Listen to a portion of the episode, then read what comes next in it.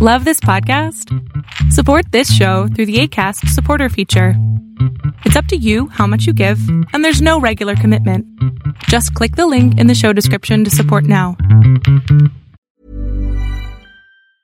Life is full of awesome what ifs, and some not so much, like unexpected medical costs. That's why United Healthcare provides Health Protector Guard fixed indemnity insurance plans to supplement your primary plan and help manage out of pocket costs. Learn more at uh1.com. Millions of people have lost weight with personalized plans from Noom, like Evan, who can't stand salads and still lost 50 pounds. Salads, generally, for most people, are the easy button, right? For me, that wasn't an option. I never really was a salad guy. That's just not who I am. But Noom worked for me. Get your personalized plan today at Noom.com. Real Noom user compensated to provide their story. In four weeks, the typical Noom user can expect to lose one to two pounds per week. Individual results may vary.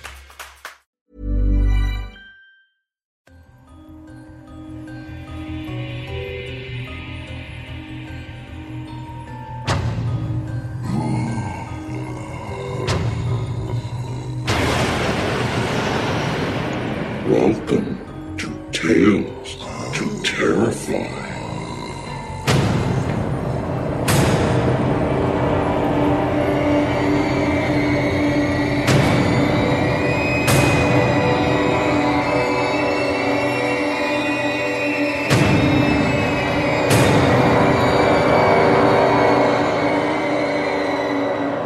Good evening, children of the night. Welcome again to the Nook. It's that time of the week once again for Tales to Terrify. I will be your host, Stephen Kilpatrick. Come on in and settle in. Keep an eye out for Mauler, the ink black cat of the Nook. For this week and the next two, we have something a bit different. Just before we get into that, as a reminder, please consider donating to the podcast on our website, talestoterrify.com. And also, we're looking for an editor.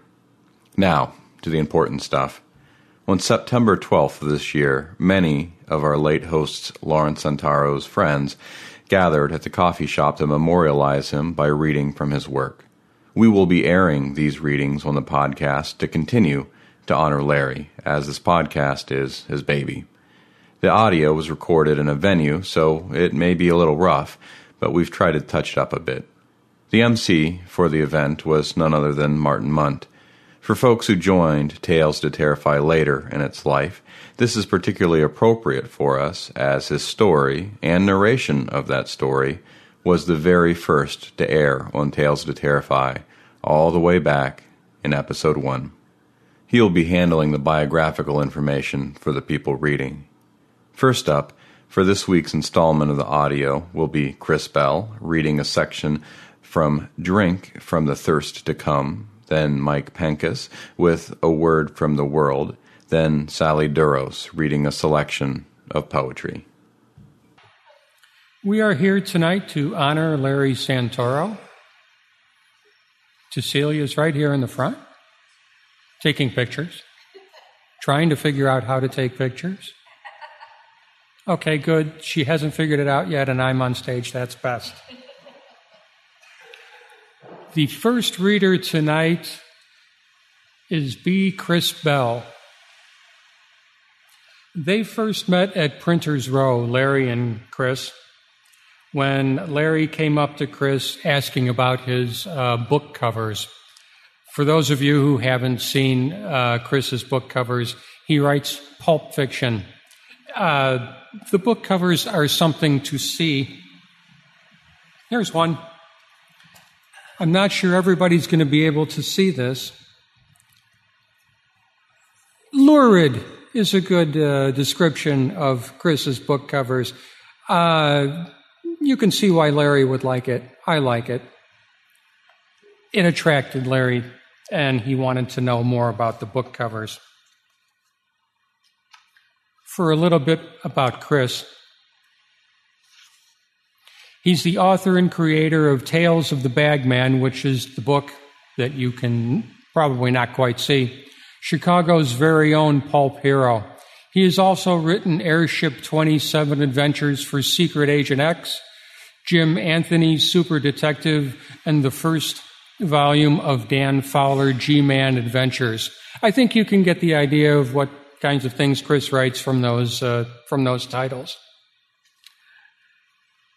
Chris is going to read a selection of Drink for the Thirst to Come from, the, from Larry's book of that same title uh, tonight.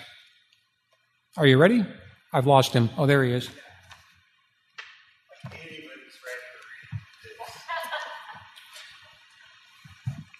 And here he is, B. Chris Bell.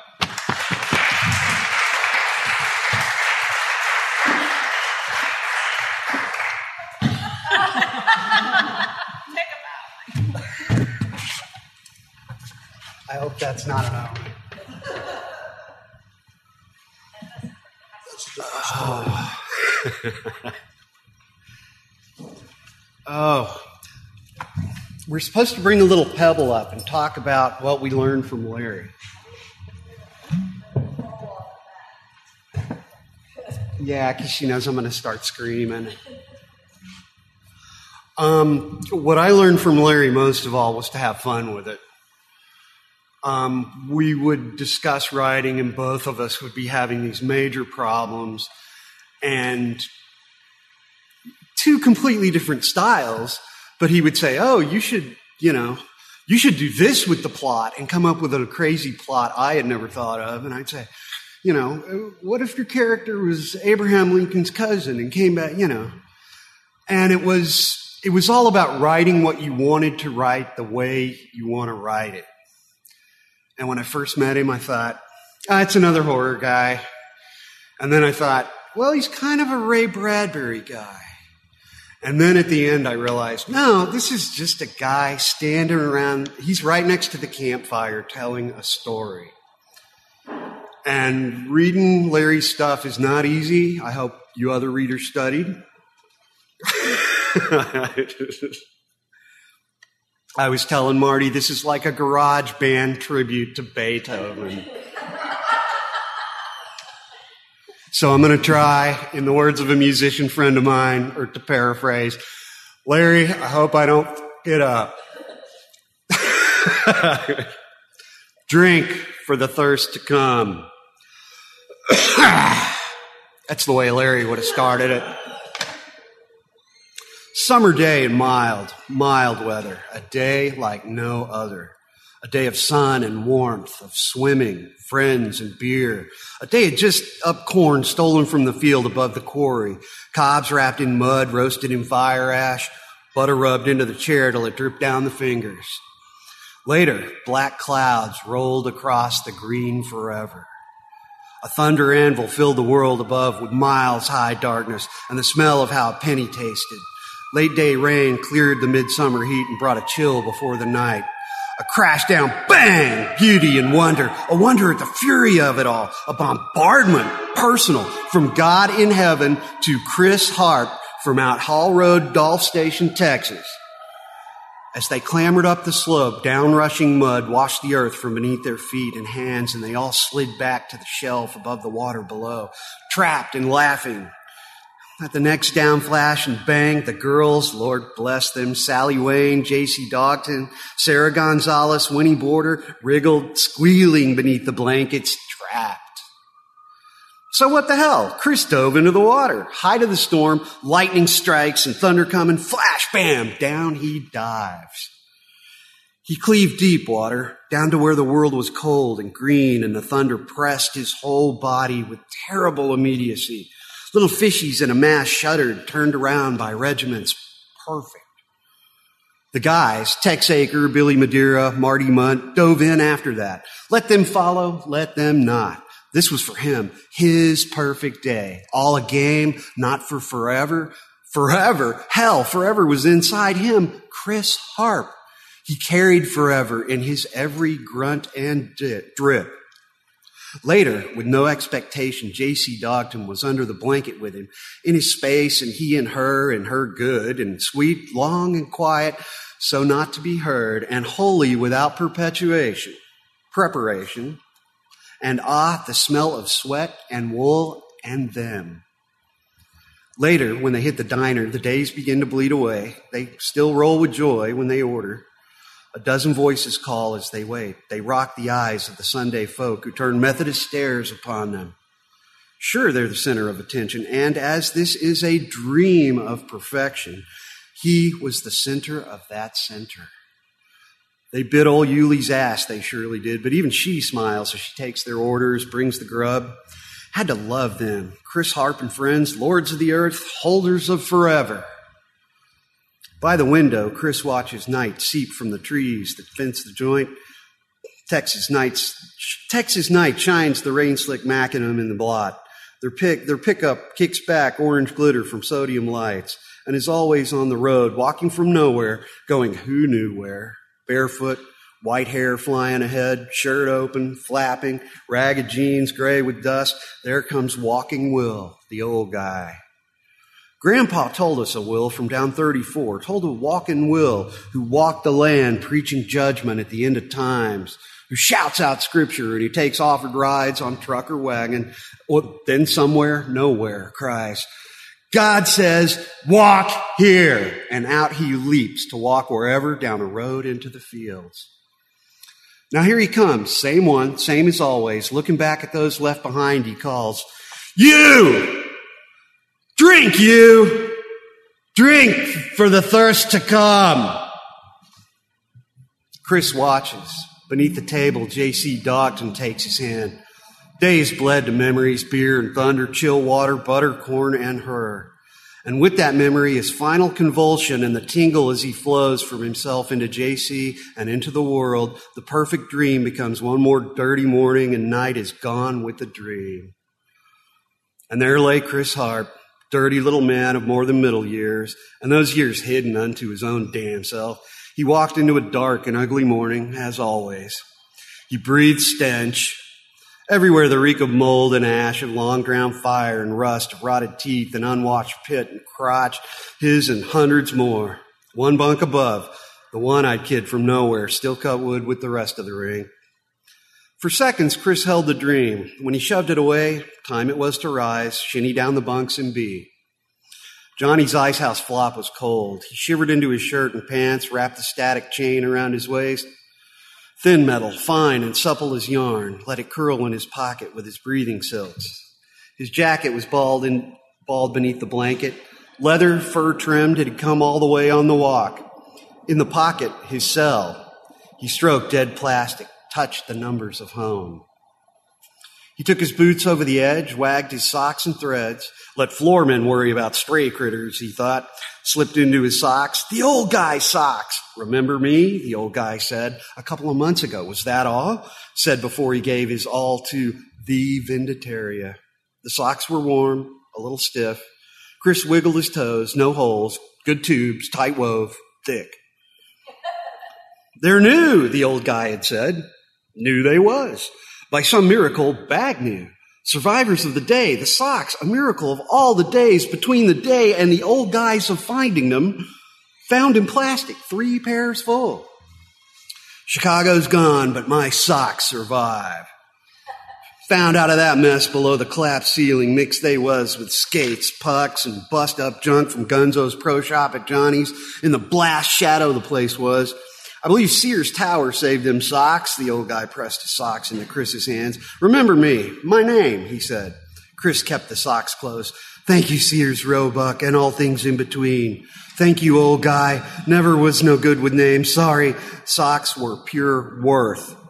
Chris had his own worth too. He still ate thistle, but was that close to the boss table. That close. He'd get there, can's bottom maybe, but something from the can at least. A little fat, a little bit of, fuck you, Harp, Chris told himself. There's this day to do. And the next ten, so it would go until he heard Chris Harp rise. Then he'd move on up to that deluxe apartment in the sky. What the hell was that from? What cripes? So much gone. If he didn't rise to the boss table, well, hell, tumbleweed sprout called Thistle in Texas stayed in him, stayed down anyway gave him juice to run on. Not everyone was that lucky. Time to motivate. Early worm gets the top weed. Chris smacked the slats above him. The kid's snores gurgled before turning to tears. What the hell? The kid? What was his name? Worth playing nothing, and that was fact. Chris wondered why the boss, no, shut down that goddamn plink. He did not wonder why the boss anything. Down the pole went Chris, by the mechs, past Fireman Bill and, and the driller. He hit the floor where he'd tucked last night's TV Johnny snoozing pill. A celebrity and still on the floors, lost. The series this premiere, this Johnny had been last night. Maybe Chris would be TV John tonight. He was a tolerable Simpsons, but no one, not a one, was My Name is Earl like Christian Hart. Now that was one A shitload of worth. Watch your hiddens, Hart. Damn hiddens kill. Gray light shafted through the roof 30 feet above. It lay busted on snoring lumps that quivered and farted across the floor of the rink. Time to move. There'd be shadow today. The long season was ending. The boss had said, so there it was. Sky is clearing. Five year. Winter verging on spring. And then, then Earth returns, bears fruit, and, and enough of that. In the lobby, more light knifed through the curving wall and ceiling. For a second, he watched the beams crawl. They licked the floor, folded over trophy cases, caught the once glass pictures of men on ice.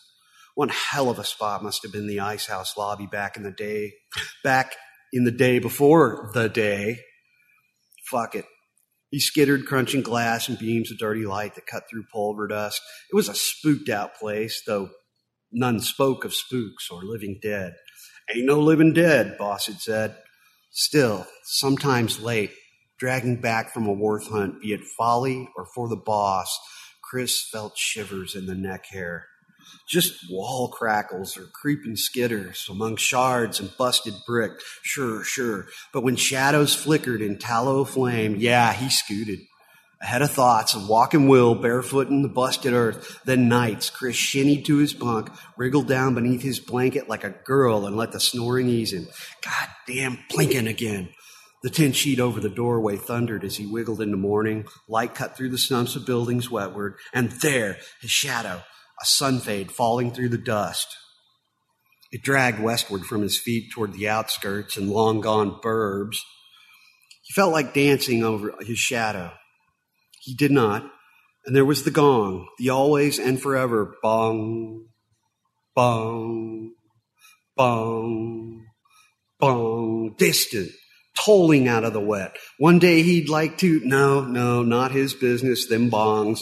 Still he wandered in day, night, wind or none, bong, bong, bong, bong. Even in light, the ice house was a black mass, bomb bag, brick swipe gray with pulver. A barbed wire path led there to the center. The boss decreed it, a path of prongs to keep you straight in deep dark, in swirling dust or driving snow. This morning, even poles and wire threw down shadow. They made a choppy lane a hundred yards to the center. Chris could barely see it now in the pitch, but it was out there. More char black brick, more sheet tin, more gray, the forever dust here at World's End. Thank you.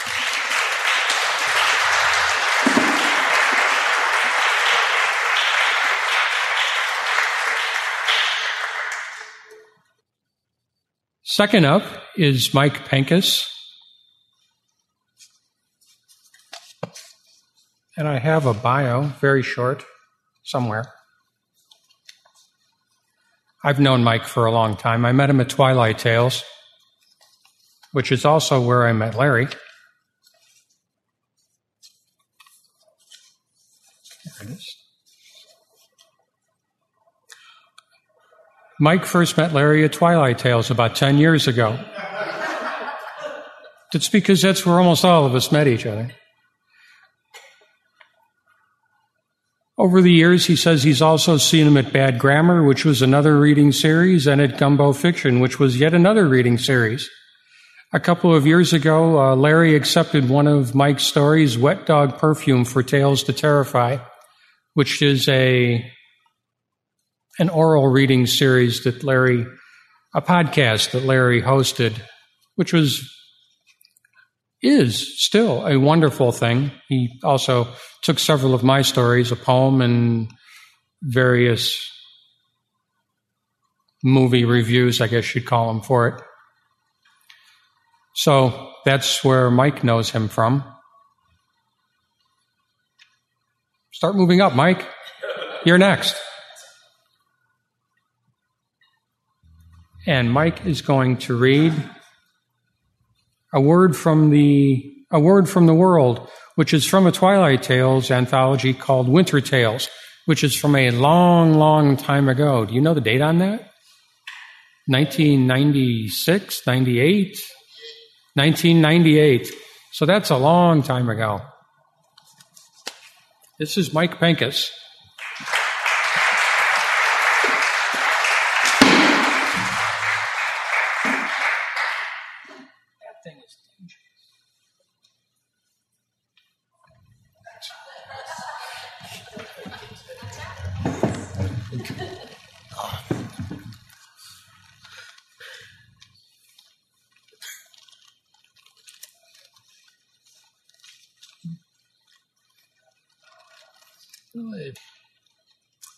Just. uh, yeah, a couple things. Uh, another thing about Tales to Terrify is uh, the way the podcast would work is there would be two uh, stories featured every week that uh, Larry would introduce and say a few words about each of the writers. And uh, the way he would set it up would usually be there would be a more established author who'd been working for years and had developed something of a name for himself or herself.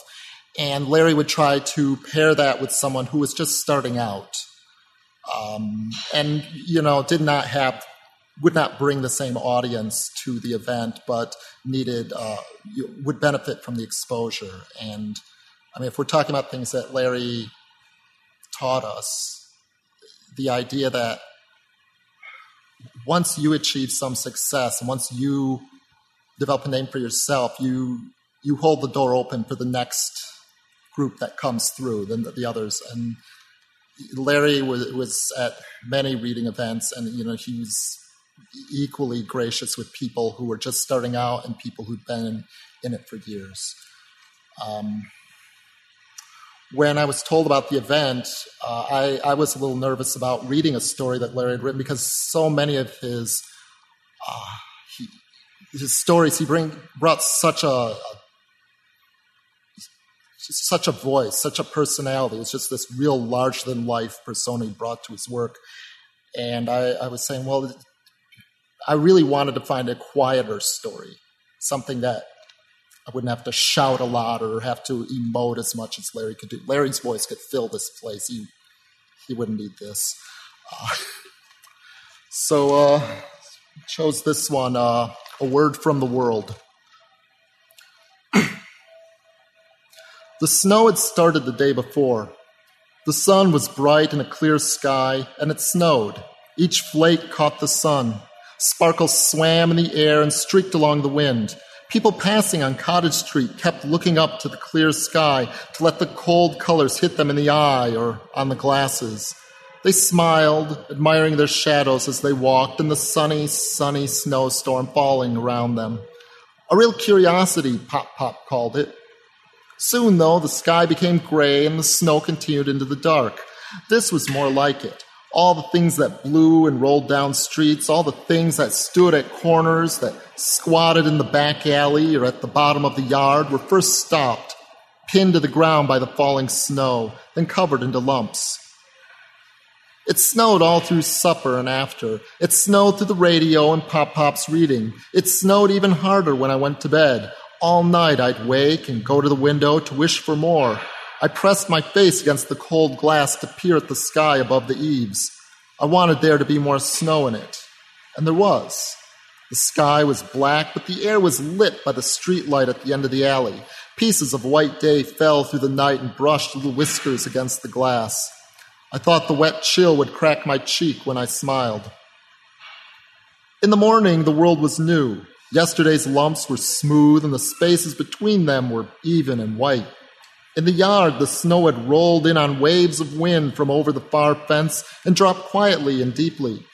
It filled the space from the back of the house to the alley, then buried the fence in the alley.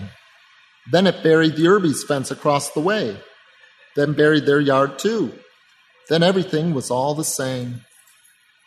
When the wind blew hard enough to make the electric pole by the corner sway and the wires clack and chatter their icy silver loads that had been building through the storm, Pop Pop looked up and down the alley. He shook his head. We'd best stay in, he said. All of us. Falling wires, he said. Careful, he said. Electrocution, he said. Nana looked into the pantry and shook her head. Food'll never last, she said. When the wind howled, the snow rose alive, spinning, and the world went white. So big a thing as Mount Amos disappeared. So too did Aunt and Uncle Irby's house across the alley. Our yard began now at the back door and went on forever, around other houses and on forever. The world was just our place, just our house, and the sweetly shaped mounds of snow stretching forever. A few black lines crossed above or rose from it, a pole down the way, the very tips of the back fence, dead, black, morning glory vines still hanging in tatters from summer. Then nothing. The end of the world. Our place only.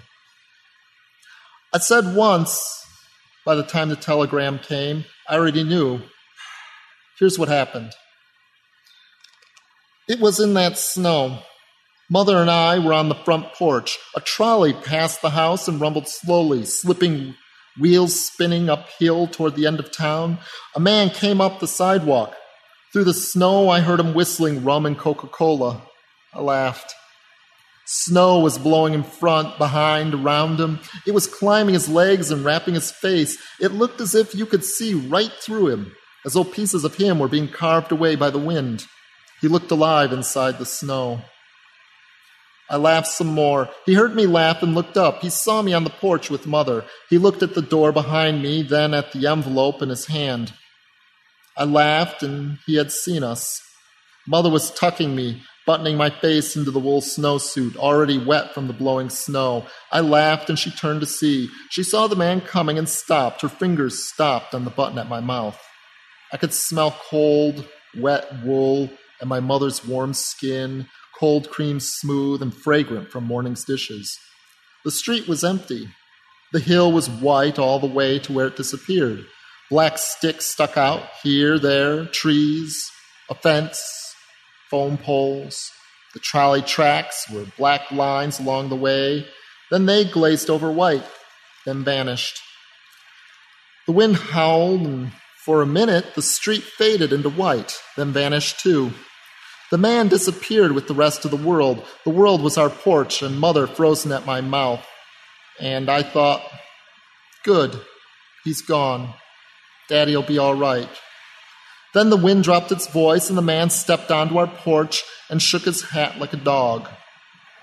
There was nothing to it at all. He wiped his glasses with his finger like a windshield wiper. They fogged up again, and he took them off and squinted at the paper. Mrs. Ernesto D'Angel? Mother nodded. D'Angelo. Yes, Ernest. It's just Ernie. His name is. Yes, Ernesto. But he's just Ernie. He brushed the snow off the envelope gently. He was so gentle. She reached for it, took it, held it, turned it over in her hands. He said, Sign here, and gave her a book and a pen. He wouldn't write. Sorry, she said. He took back the pen and blew on it, then rolled it between his two hands, shook it. A big splat of blue plopped onto the snow on the porch. Sorry, he said. She said, That's all right. And wrote in the man's book. She put the cap back on the pen and handed it to him, said, I'll have to get you some money. And he said, That's okay, Mrs. Ma'am. That's okay. I don't need any. I don't usually get. Then he was gone toward town. Another blast of wind rolled the snow, but I could still see him. In a second, the trolley loomed down the hill. It slid on the rails. Sparks showered into the snow from the line above. It stopped, silent for a moment. It was the only thing we could see in the world. And the man, the trolley and the man. The man got into the trolley. The bell clanged and sounded very close in the woolly snow and the silence. The sweep of the wind went with it, somehow. The trolley growled its sandy wheels against the tracks and disappeared toward town. Mother held the envelope. I had been forgotten. The woolly button at my mouth was still loose. The envelope was very small. I knew it meant that Daddy wouldn't be home, that he was going to stay at the Pacific Theater until the next show or the next one. Can you imagine that? That he'd stay away for a long, long time and that I'd be an orphan now? I didn't want people to look at me right then. I didn't want them to talk to me. All I knew was the backyard was filled with snow taller than me. I followed her into the house. I was a ghost, invisible. I could make noises but not lift things, not change things. I could only be what had already been. No one spoke. Mother stood in the living room and looked at the envelope. It dripped. Nana came down from upstairs and stopped on the steps to look. Pop Pop came in from the kitchen and looked. I continued on through the house. No one noticed. To the kitchen. There were voices distant behind me. I went out back.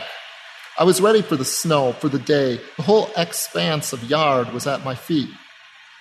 The snow drifted in curving hills to the second floor of Uncle Irby's place. Maggie, the dog, looked out an upper window at me. Her tongue on the glass made clear places in the breath haze that bloomed around her nose and muzzle. The snow started at my feet. I could tunnel through the world, I thought. A tunnel could go anywhere, everywhere. It would be very cold under the snow, but maybe not too dark. Snow was white. I dragged open the door to the back porch toilet, the Kaibo Pop Pop called it. It was now just a storage place for garden things, junk, old spiders and dust, things forgotten. My summer shovel and pail. Too small to dig a tunnel through the world. I tossed them aside. I found Nana's garden spade. Too long, too heavy. Pop Pop's cinder shovel was just my size. He used it to fill gunny sacks with furnace ashes. These he kept in the trunk of the LaSalle for winter weight, for traction. The shovel was short, light. It had a pointed blade. I could dig anywhere with it. A good tool is the first part of a good job, Daddy'd said. I scooped as I waded down the steps. I tossed, packed, shoved, and soon was at the bottom of the porch stairs. The snow rose over my head. I was surrounded by whiteness and was dripping hot already. Sweat tickled back my tickled down my back and became cold on my skin. I pushed my mittens into the snow in front. It gave way. I leaned into it and fell, slowly, gently carried to the ground. I scooped shovels full behind me. Soon I was on my knees and burrowing like a groundhog on my way. I shoved the cold, packed whiteness aside, pressing it against the walls of my tunnel, forcing my way into the heart of winter. It was bright day. I realized soon how large the world was. I had no idea before. I scooped and scraped, patted and pressed the sides of the tunnel, the roof, smoothed it all, made it nice, kept going. The sun was far away on the other side of the snow roof, out there. Faint light seeped from where I had begun at the porch down to where I dug. It darkened as I scooped. I wished I had brought Daddy's nightcrawler lantern. I could see it under his bench in the basement. I could see it in the cardboard box, a rag covering most of it. I could see its little clear dome and shiny handle, its flat metal base. I could feel its weight carrying it in the darkening snow tunnel. I could almost see the rings of light it made on the tree leaves overhead. Could almost hear Daddy talking about the fishing we'd have with this beauty that he dangled in front of my nose before dropping the worm wriggling into the pail, laughing. Mosquitoes and other sweaty summer bugs sang in my ears, climbed in the light against the leaves. The fat worm wriggled into the dirt in the pail and was gone. The lamp was back there, a world away, in the basement, under the place where people talked. My breath was just dull gray now, not silver bright anymore. I wondered how far I'd come. Nowhere near the other side of the world, I knew. I didn't think I was even at the end of the yard. I tucked my knees to my chin and scooted round to lean against the tunnel wall and breathe. The Irby house was ahead. I'd have to get around it. That was first, then around their garage, then through Pan's Park, then up the mountain. After the mountain was the other side, down to Carsonia. A long way from there was Philly. After that, I wasn't sure. I knew that the Pacific Theater started somewhere after Philly. Daddy had gone first to Philly, then somewhere else. If I could only remember what Daddy had said about everything, I could find him if I could remember. I knew that. Everything that Daddy had said was important now, was clues. I had to remember to not get confused with other things, things I made up, things other people told me. If I could remember it all, I could get to him and we could watch Gone with the Wind together at the Pacific Theater, then come home. Maybe get some ice cream first at Rexall, some hot chocolate, then we'd come home. I was really mad, just like Daddy got sometimes at me. I was really mad. When I punched the sides of the tunnel, the wall gave way a little. I punched it again, then I scooped. I widened the scoop. I scraped above, dug below. Soon there was a side passage going a different way. It pointed toward 18th Street. I knew that. The world was so large, I could avoid the. Planning for your next trip? Elevate your travel style with Quince. Quince has all the jet setting essentials you'll want for your next getaway, like European linen, premium luggage options, buttery soft Italian leather bags, and so much more. And it's all priced at 50 to 80% less than similar brands. Plus, Quince only works with factories that use safe and ethical manufacturing practices. Pack your bags with high-quality essentials you'll be wearing for vacations to come with Quince. Go to quince.com slash trip for free shipping and 365-day returns. Quality sleep is essential. That's why the Sleep Number Smart Bed is designed for your ever-evolving sleep needs. Need a bed that's firmer or softer on either side? Helps you sleep at a comfortable temperature? Sleep Number Smart Beds let you individualize your comfort so you sleep better together. JD Power ranks Sleep Number number 1 in customer satisfaction with mattresses purchased in-store. And now, save 50% on the Sleep Number limited edition Smart Bed for a limited time. For JD Power 2023 award information, visit jdpower.com/awards. Only at a Sleep Number store or sleepnumber.com.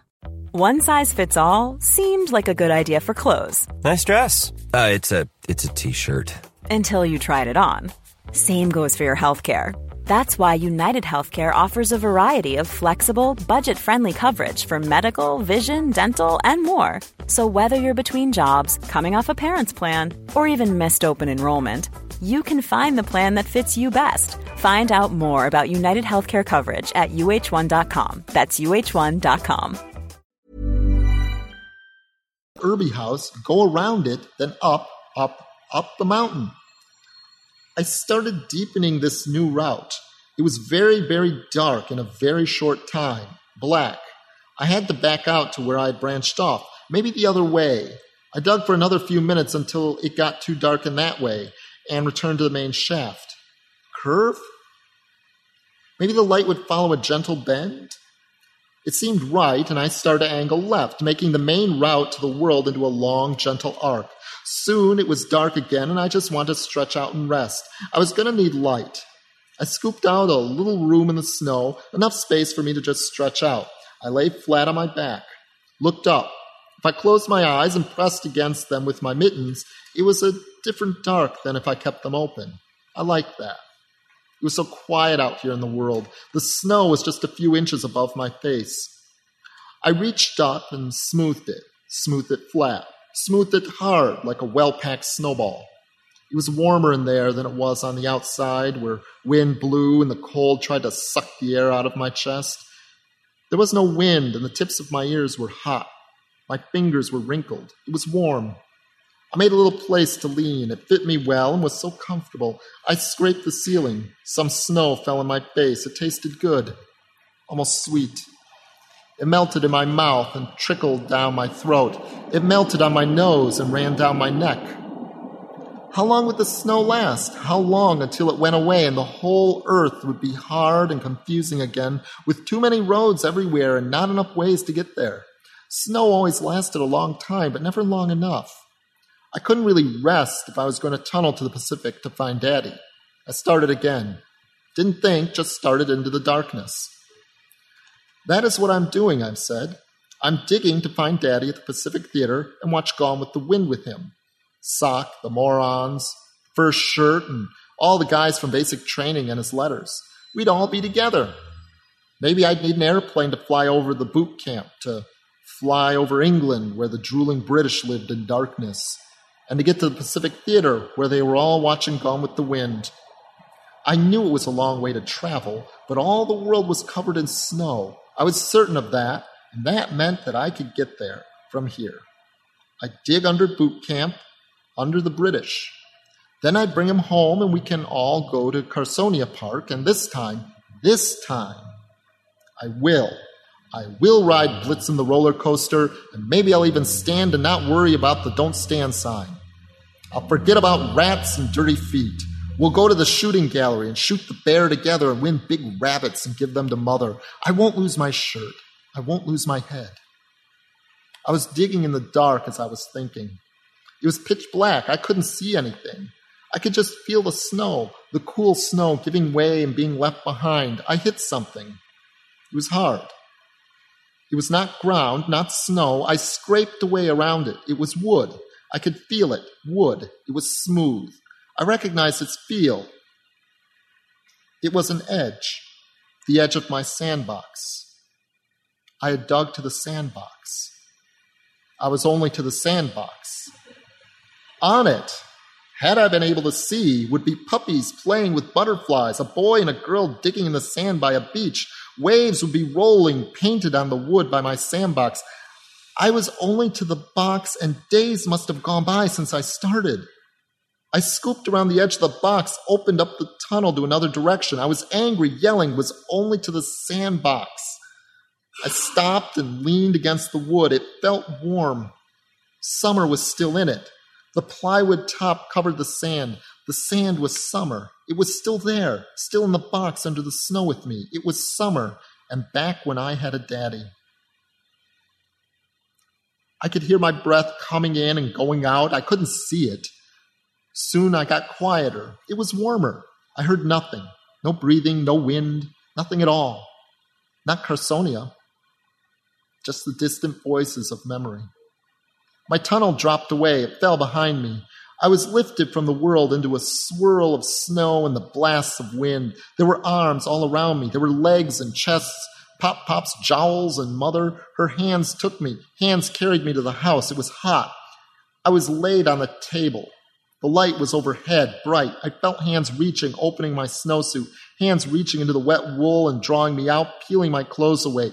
Then I was bare and was being carried up the steps. Water was running in the tub. Mother's hands rubbed me. Nana's voice said, Rub him with a terry cloth towel. Rub him, and here, make him drink this shot of liquor. And burning hot, it went down my throat and sat warm in my stomach. I wanted to, and I did throw up. Then I went into the hot, hot water, and everything was steam and water lapping in my ears, and there were tears. Later, Mother told me in bed that Daddy was lost in action in the Pacific Theater. I knew that, but I listened to her anyway. I wondered for days after if I had died. Of course, I had not. Dr. Kotzen said I was fine. Pop Pop looked for his shovel for a long time. I kept thinking it was in the Pacific. When the snow was gone, there it was.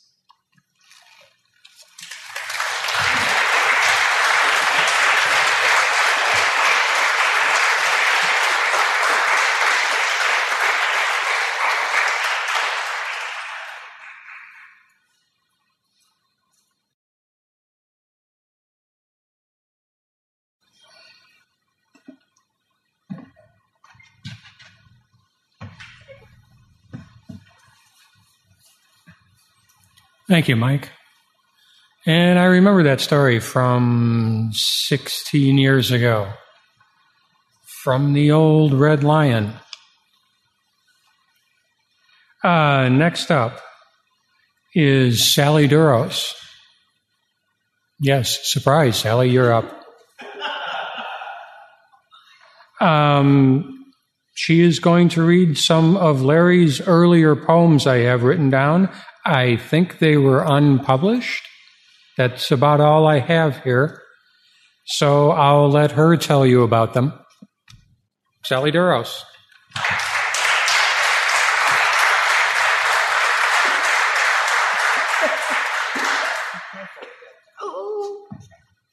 Oh, you know, I don't know if I could sit down and read because Larry never taught me how to sit down and read. He only taught me how to stand up and read. Oh my God, how will I do this? Um, I'm just kidding. All right. Um, these are when I first met Larry. Uh, he was reading. He was writing this prose poetry about his early life, and I was also writing prose poetry about my early life. And so we met when we were reading together. Basically, is how we met. And he and I was invited to do a reading at a gallery, and um, he coached me. So that's you know that's how I know these pieces. And um, I picked one, I was going to read a couple, but I actually think I'll just read one. And the one I picked is a little bit off color, but it's kind of, yeah, it's a kind, it's a light. And I'm just hoping that, that Larry, wherever you are, you will forgive me because I can't do the boy parts like you could at all, but I will try. I will do my best. So can you hear me? Do I need to adjust this thing? It's good. Okay, good. Okay. So this piece is called The Facts of Life. And it's, it's a little racy, but the raciness doesn't last too long. Not too long. After love and the long giggle making shrivel tickle out of her, after holding our separate beauties salted with the taste of memory, and the slow exfoliation of our skins, breasts and thighs, bellies and bushes, peeling back, untwining. After lips and tongue had cleaned and dried and tidied her, delicious on my face, after, while my fingers combing, unfolded her parting lips in an echo, remembering, remembering after. Remembering the last words my mother gave sending me off to 16th and Haak, pushing me, snuffling, shuffling, through the brownstone arch into the rest of my life.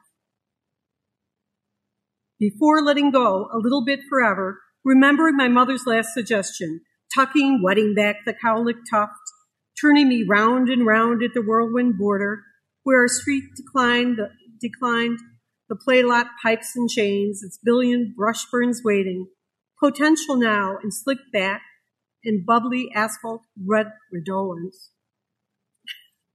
In September, summer, remnant, hot and bright, remembering our final language lesson, this. If you have to go, say number one or number two. Number one is to tinkle. Number two is to make your uglies. They won't know those words, our words, those words are ours. Remember, number one is to tinkle. Number two is to make your uglies. Do you remember? This gets complicated, but you have to learn sometime. I was a quiet kid, sheltered perhaps by the mountain in our yard, by the books beneath my bed. I'm sorry. by the, um, Sorry. I didn't know what to say. It's the books beneath the bed Um, by the opera Saturdays, by Mother, Nana, Pop Pop, and Daddy, and in my turn, I sheltered them from what I was and could become. But this is the way it was. The color girl, Brenda, in our class, was going to have a baby. Head down, silent in her side row, back of the room seat, while we giggled by her last few days with us, then gone, gone back to the place where the orphans lived. One block up, one block over. The home, we called it. 1010 Center Avenue. Mrs. Fane Frock called it. Sixth grade and going to have a baby. What? Mother asked, sudden and slow that evening after dinner. Daddy at the paper, just fingers and legs on the couch. What would you do if she says you are her baby's father? Oh God, oh God, oh no. God gulping, not at fathering Brenda's baby. That was silly. It was my mother's slide across the floor toward me, which God engulfed me. Her, her plie to the seat next to mine, and her purr, oh, Puggy, you have to know the facts of life sometime. In fact, I knew them. That last summer, cousin Fred, up from Chester for the yearly meld of family, kids, ours, me, and Aunt Edwina, and Uncle Jim's, Barbara, Fred, and Gal, the Germans. Cousin Fred broke my life one day that summer, told the tale that day on the way home from the matinee.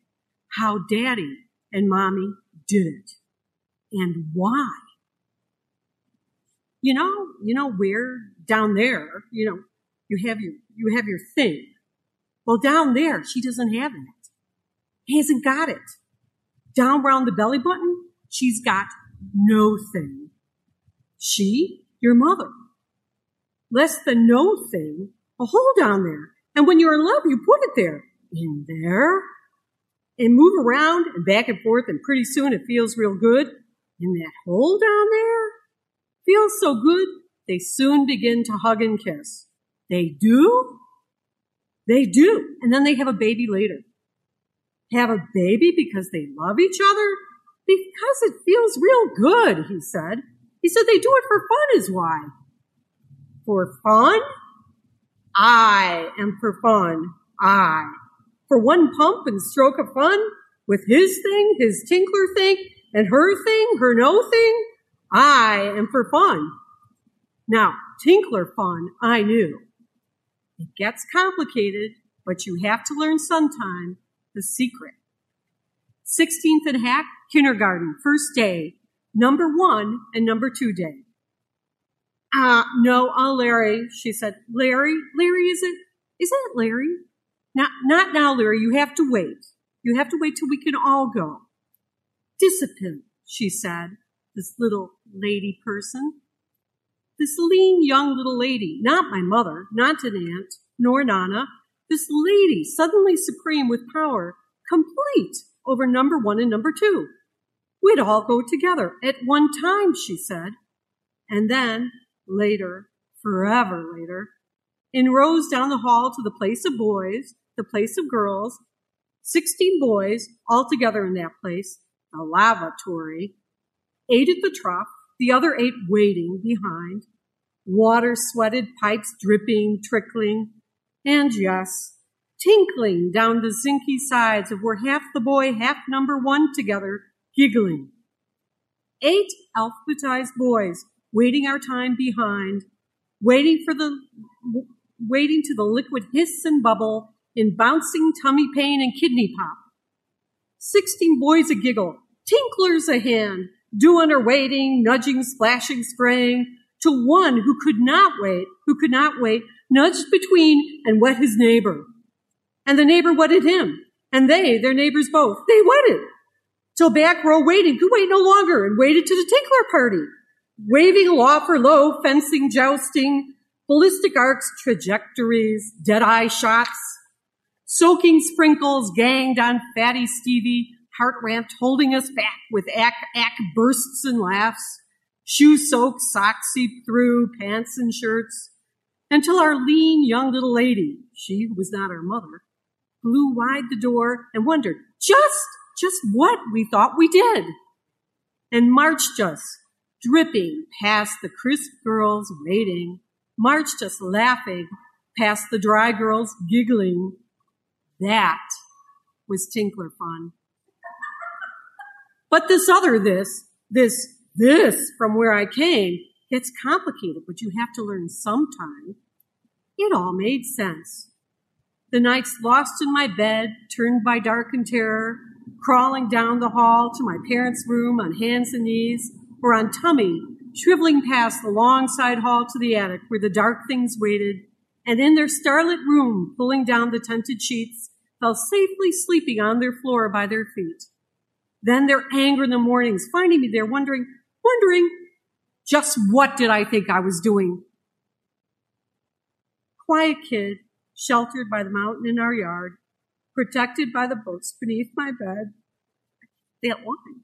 By the opera Saturdays, my mother, Nana, Pop Pop, and Daddy. Then, oh, Puggy, you have to know the facts of life sometime. And I ran, ran to my room, and closed me in and sheltered them from what I was, what I was and could become, till I killed them one by one, then bit by bit, became them all. That's it.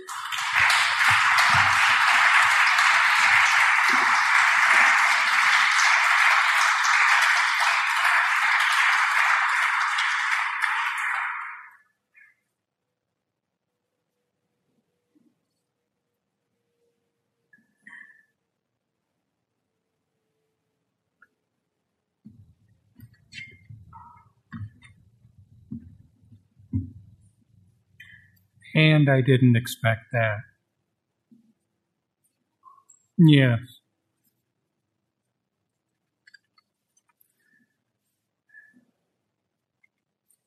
Next up, if I can turn my page.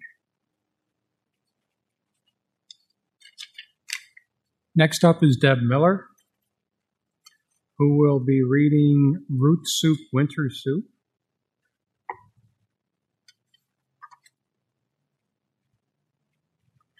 From Drink Through Drink for the Thirst to Come. She gave me a short bio, which I will read when I can find it. Deborah, Deborah Miller is a Chicago actor who tours the country performing as Mary Todd Lincoln, Jane Austen, and several other influential women with her company, A Woman of Letters. As an associate member of Terra Mysterium Theater Company, as an associate member of Terra Mysterium Theater Company. Deborah first met Larry while working on Larry's adaptation of the toy theater for the induction of writer Gene Wolfe into the Chicago Literary Hall of Fame. His great affection and talent and the friendship of Larry and Cecilia have had an inestimable effect on her life and career. Here is Deb Miller.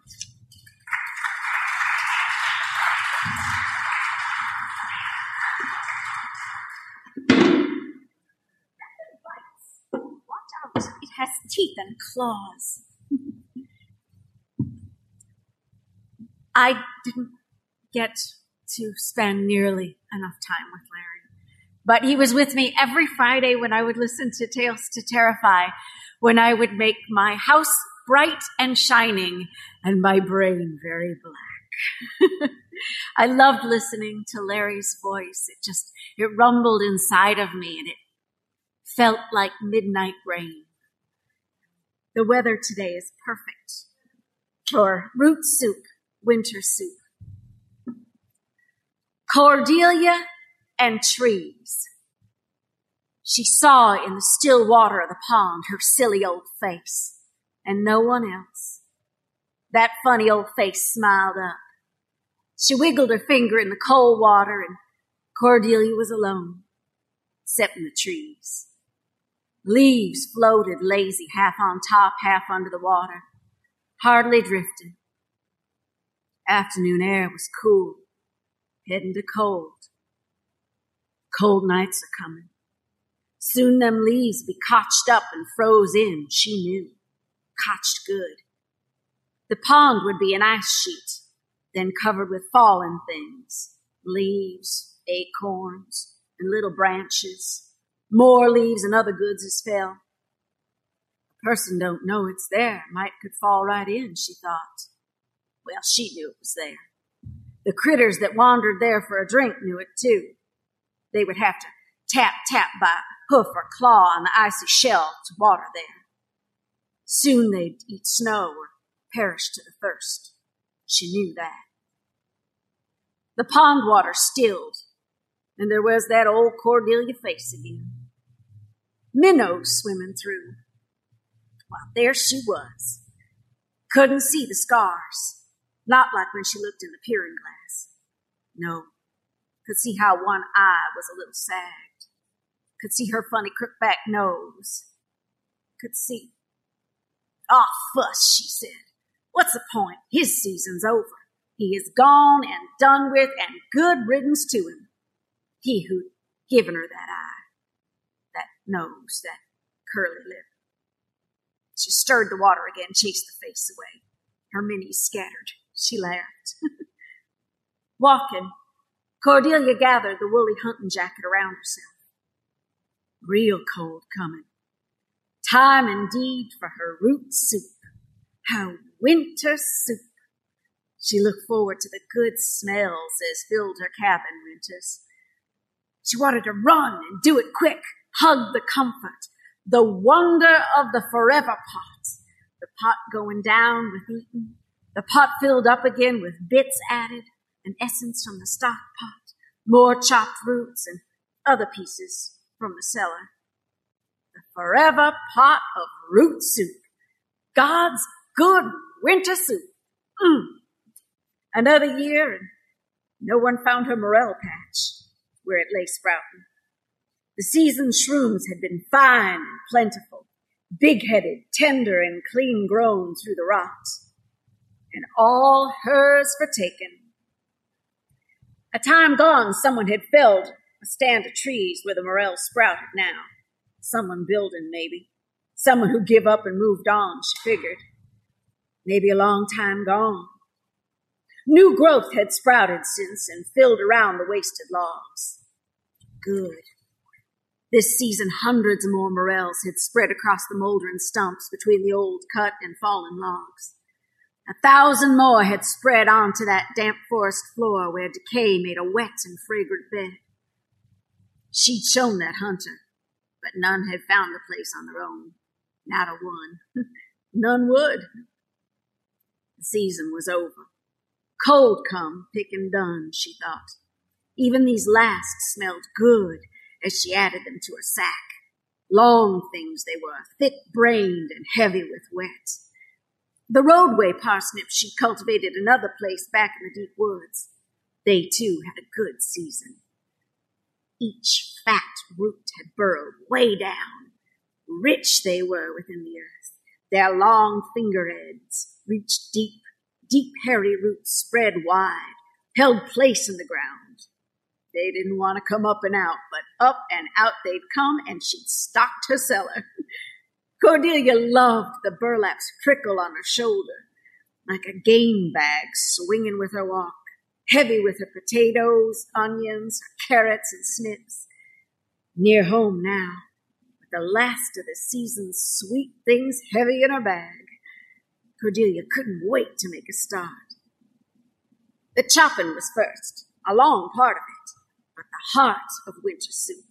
Scrubbing, making it clean for the stock, the careful scraping, paring, and cutting the pieces, shaped just right for the pot.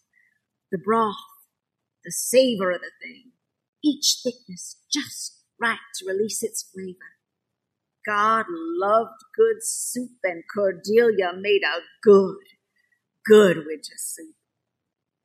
At home now, she stoked the stove with seasoned logs, last year's cut.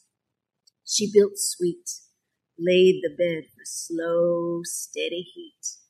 She watched as the old logs, the large ones that had lain in porchway shade through the summer and early fall, caught flame by their ends and barks.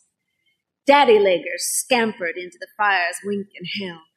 Spiders twitched and ran, Old cocoons opened, wiggling. Not nice, maybe, but all those little lives, she figured, added to the savor, gave flavor to the scent, the earthy scent of God's good soup. She chopped into the dark of night. She scraped and parboiled, shaved, halved, and quartered. she, the scrapings, the bits, ends, and tails, thin parsnip's fingers, she added to the stock she crushed the herbs to free the essence and added them to the mix. Then, one more thing. The black iron shears hung heavy on her apron tie. She held her lantern ahead. The picnic basket swung free, crooked in her other arm, the, the busted, withered one. A bottle of whiskey sloshed, safely nestled in a mess of torn rag and sphagnum. Fall leaves hushed in the dark. The shush, shush, shush of her foot sweeps spread among the trees. Night critters went quiet as she passed. She stepped off a hundred paces up the hill and counted a little more to pass the pond. Another count took her beyond her shroomin' patch. Except for her, the forest was still. She didn't need light for the walk. Light was needed for the work down in the cellar in the dark cellar. The root cellar was where light was wanted. The oak plank door lay across a hole in the hillock. A Civil War lock hung cold against the boards and hasp. Covered with leaves it was, and near invisible days, part of the world at night. The lock snapped open. As she raised the door, the earth smell from below breathed over her. Earth and, and more. She descended the four steps. The light led her. Then came the noise. Iron against rock. The clatter cut the silence. A body moaned and rattled his iron bonds against his rock, his earthbound rock. She hadn't known him. Just a huntsman has come walking through the woods, lost. Ask him. She offered a drink of whiskey and pointed away. He came back, still lost. She said she'd lead, then asked his help. A little thing. Please. So good to be a help. God gave to those who helped. Some more whiskey, and he was in chains like that. those chains and more held him now to that rock below the world in her cellar. No man she knew. Her light caught him now. He was white like a grub and naked. She left him blankets, but no clothes to wear. He hung, naked, hugging his rock. He looked up. He cried. Why, yes, oh Lord, yes. He did live under the ground like one of them things as wiggled under the rotted logs that fed her morels. She had to chuckle. His head was long and thin, not much face to him, narrow hook nose, thin yellow beard she hardly could see in the yellow of her lantern. His head was flat on top. His teeth was busted, crooked. He cried and tried to stand. He stood and dangled. She laughed again. On top of the world, he wouldn't have cried. But she had things to do. She rolled the whiskey jar to him and sat to watch. It took a time. He yelled. He cried. He made to throw the jar at her head. She laughed sweetly. Cordelia had a pretty laugh. Funny face, but a pretty laugh. The man blubbered. He shouted, Why? Other things, but the heart of it was why. Drink, she said, and it won't hurt. By and by he drank. Long pulls, tears coming between gulps and runny nosed blubbers. In less than an hour, the screams were only hoarse bubbles. She clipped three fingers and some meat from his hand, a couple of toes from his left foot. He screamed and bled. She caught the blood in a mason jar and capped it. She wrapped his hand and foot in sphagnum and left more rags. She almost left, then returned and scissored off a rasher of fat from his gut, you know, the flabby place. He screamed and bubbled, but by then it was over.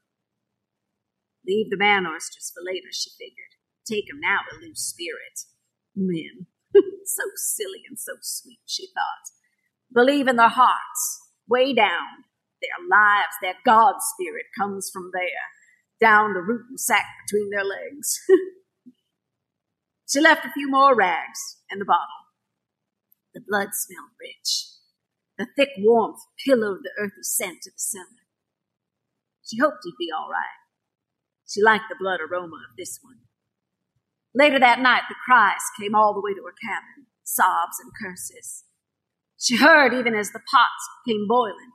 Even later, so much later, the screams. Long, faraway echoes, as from a mountain across a valley, all the world's trees between. Must hurt, she thought, stirring the soup. Oh, ah, hurt don't last. She knew that. Night was over, and light was through the trees. God peeking white through the black. He touched his ground with his mighty eye. The pot had bubbled night long. The perfect heat she'd made had concentrated the liquor of the soup. Thin soup was now thick soup, rich soup, winter soup, dark and earthy. Smelled so pretty now. Cordelia took another swipe with a spoon. Dark broth swirled among the roots and other things. She breathed its rich essence as she stirred. Turnips, potatoes, and spinning joint bones made dull taps against the iron pot. The carrots and parsnips swirled. She tasted with her nose.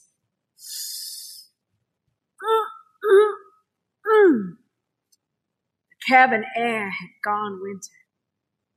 Just that one night. Imagine. Fire warmth and blessed God quiet filled the place. Her room was fragrant with chopped wood, spices, and the bite of soup and winter. Except in the morning whippoorwill, the woods were quiet. The cries were gone, all gone. She added the morels last, fried up in the fat.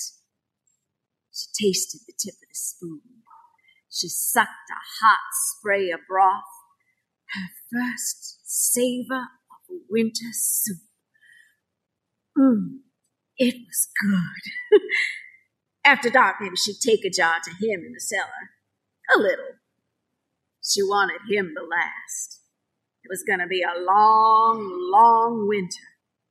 She felt it in her bones.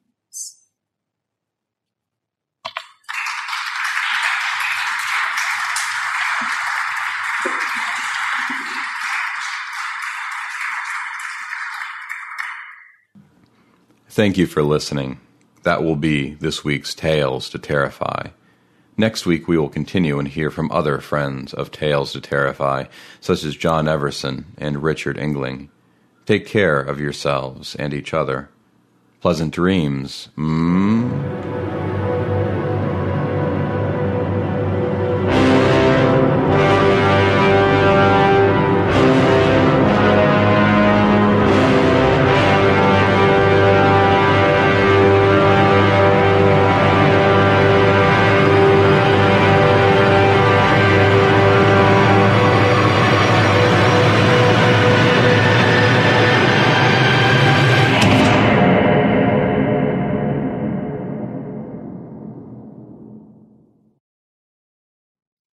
Tales to Terrify is looking for an editor.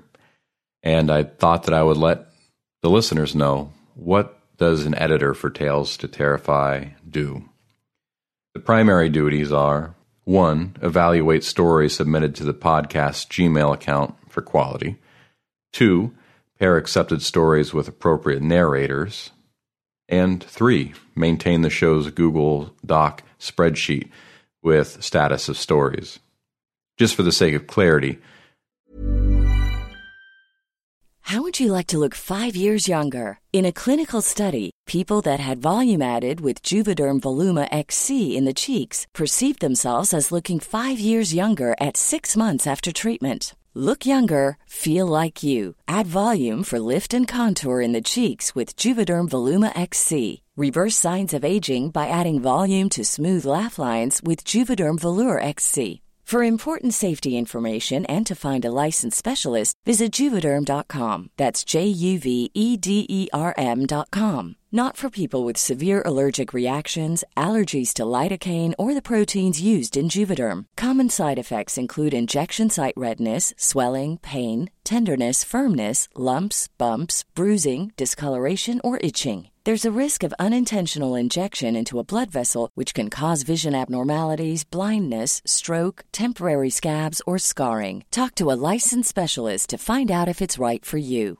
Mom deserves the best, and there's no better place to shop for Mother's Day than Whole Foods Market. They're your destination for unbeatable savings, from premium gifts to show-stopping flowers and irresistible desserts. Start by saving 33% with Prime on all body care and candles. Then get a 15-stem bunch of tulips for just $9.99 each with Prime. Round out Mom's menu with festive rosé, irresistible berry chantilly cake, and more special treats. Come celebrate Mother's Day at Whole Foods Market. This podcast is a labor of love, and no one gets paid, including the editor. For myself, the role took up about one afternoon a week. If you have interest in helping out the podcast or further questions about the specifics, please send me an email at tales to terrify at gmail.com.